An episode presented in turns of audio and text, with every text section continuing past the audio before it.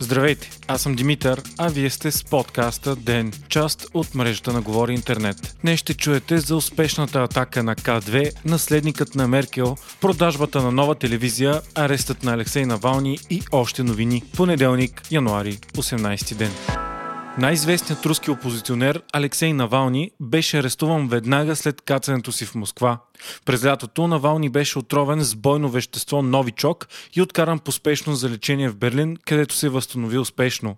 Разследване на множество авторитетни медии изкара редица доказателства, че отравянето на опозиционера е било извършено от руските тайни служби. Самият той дори успя да проведе разговор с един от похитителите си, измъквайки самопризнания. Москва обаче категорично отрича да има каквото и да е участие в опита за убийство. Навални прекара пет месеца в Берлин, но обяви, че ще се завърне в Русия, въпреки че знаеше, че ще го арестуват. Пристигането му беше съпроводено с протести на стотици негови привърженици, които завършиха с сблъсък с полицията и десетки арести. Арестът на самият Навални е защото според руските власти той е нарушил условието за стара условна присъда и тя трябва да прерасне в ефективна. Така Навални е заплашен от три години и половина затвор. Присъдата е от две хиляди и четиринайсета, когато той беше признат за виновен за измама заради това, че е използвал за лични нужди пари от фундацията си на стойност трийсет милиона рубли или около четиристотин четирийсет и две хиляди долара. Самият Навални обаче отрече това и обяви, че обвинението е с цел да бъдат заглушени критиките му срещу руските власти и президентът Владимир Путин. Присъдата му беше три години и половина условно, а пробацията за нея изтече на трийсети декември две хиляди и двайсета. Властите дадоха на Навални двайсет и четири часов ултиматум да се завърне в Русия в края на декември, обявявайки, че лечението му е приключило и ако не се върне, значи той се укрива. Тогава той не се яви в Русия, но на тринайсети януари обяви, че уикенда ще пътува за Москва. Днес Навални е изправен пред съд, свикан в сградата на полицията, където е задържан, а не в сградата на съда, където обикновено се гледат такива дела. Адвокатът му пък е бил уведомен за делото минути преди старта му. Опозиционерът ще остане в ареста, докато съда не реши да или присъдата му да прерасне в ефективна. Случилото се се приема за силно политически мотивирано, тъй като Навални е най-гласният и известен както в Русия, така и по света критик на Владимир Путин и правителството му. Висши политици от САЩ, Франция, Германия, Италия и Европейската комисия призваха властите в Русия моментално да освободят Навални. Държавният секретар на САЩ Майк Помпео заяви, че по този начин руските власти се опитват да заглушат своите критици. Случилото се е много важно за Русия и Путин е изправен пред сериозна дилема. Навални набира все по-голяма популярност и ако бъде осъден, властите рискуват той да се превърне в фигура на мъченик и да предизвика още по-сериозни санкции от Запад, намаляйки още повече реномето и доверието в Русия, най-ниското от края на студената война насам. От друга страна, ако Навални бъде освободен, той може да е трън в очите на властта във важна предизборна година, пише Би Би Си. шестнайсети януари се оказа исторически ден за алпинизма. Екип от десет непалци осъществи първото успешно зимно изкачване на Хималайския връх К две. Със своите осем хиляди шестстотин и единайсет метра върхът е вторият най-висок на планетата и най-трудният технически за изкачване от всички осем хилядници. Изключително опасен дори през лятото, доскоро се смяташе за абсолютно невъзможно той да бъде изкачен през зимата заради температурите, които достигат до повече от минус четирийсет градуса и ветровете с над двеста километра в час. Няколко зимни експедиции са се опитвали да направят това, но до сега без успех. Тази година голяма експедиция се отправи към невъзможното и екип от десет непалци успя да го постигне, оцелвайки момент на рядко затишие от вятъра.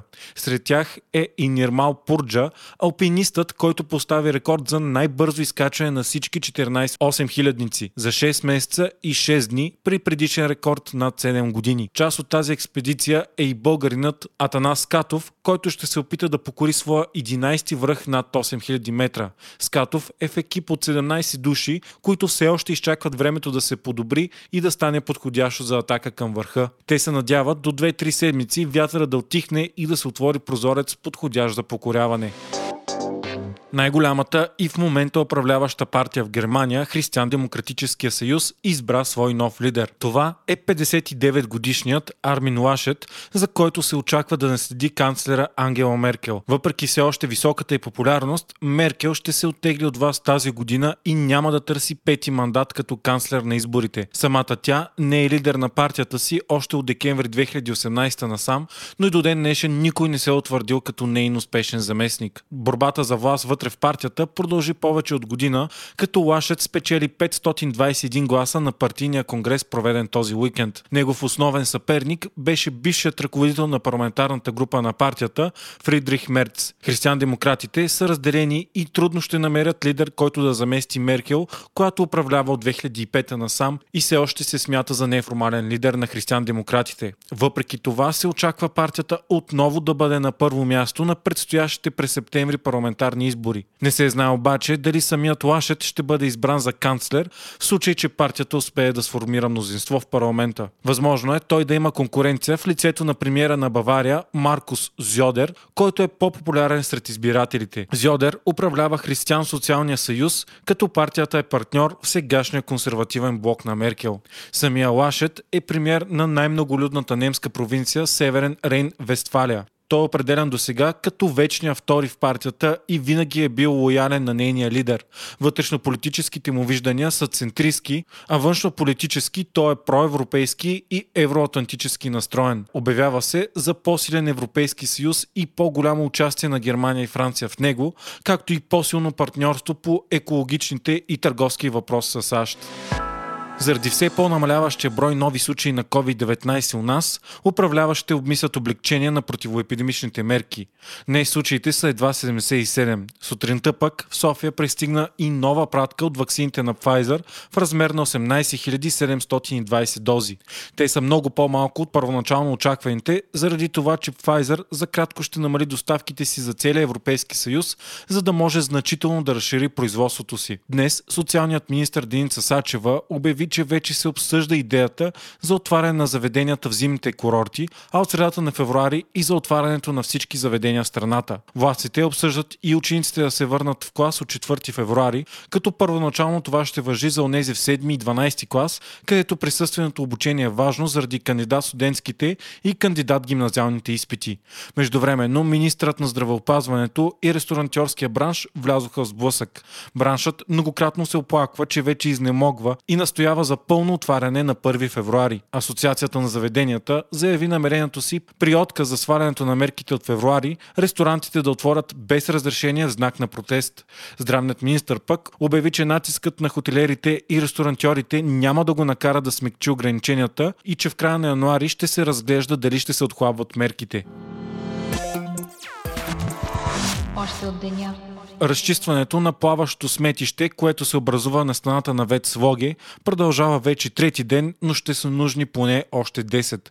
Заради големите дъждове, реката струпа пред ВЕЦа бокуци с обща площ около дванадесет декара. Снимките обиколиха социалните мрежи и телевизиите и предизвикаха сериозен обществен отзвук. Комисията за защита на конкуренцията одобри продажбата на NOVA Broadcast Group. Така телевизията и всички медии около нея ще бъдат продадени на United Group, собственик, и на Viva точка com. Досега NOVA беше собственост на Кирил и Георги Домущиеви. Според Капитал, сделката е на стойност над триста милиона евро, след като година и половина по-рано NOVA беше купена от Домущиеви за сто осемдесет и пет милиона евро. Към групата на NOVA е и NetInfo, най-голямата българска мрежа от онлайн медии.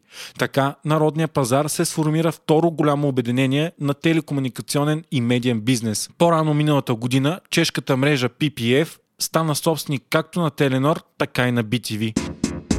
Вие слушахте подкаста Ден, част от мрежата на Говори Интернет. Водещ и главен редактор бях аз, Димитър Панайотов, а аудиомонтажът направи Антон Велев.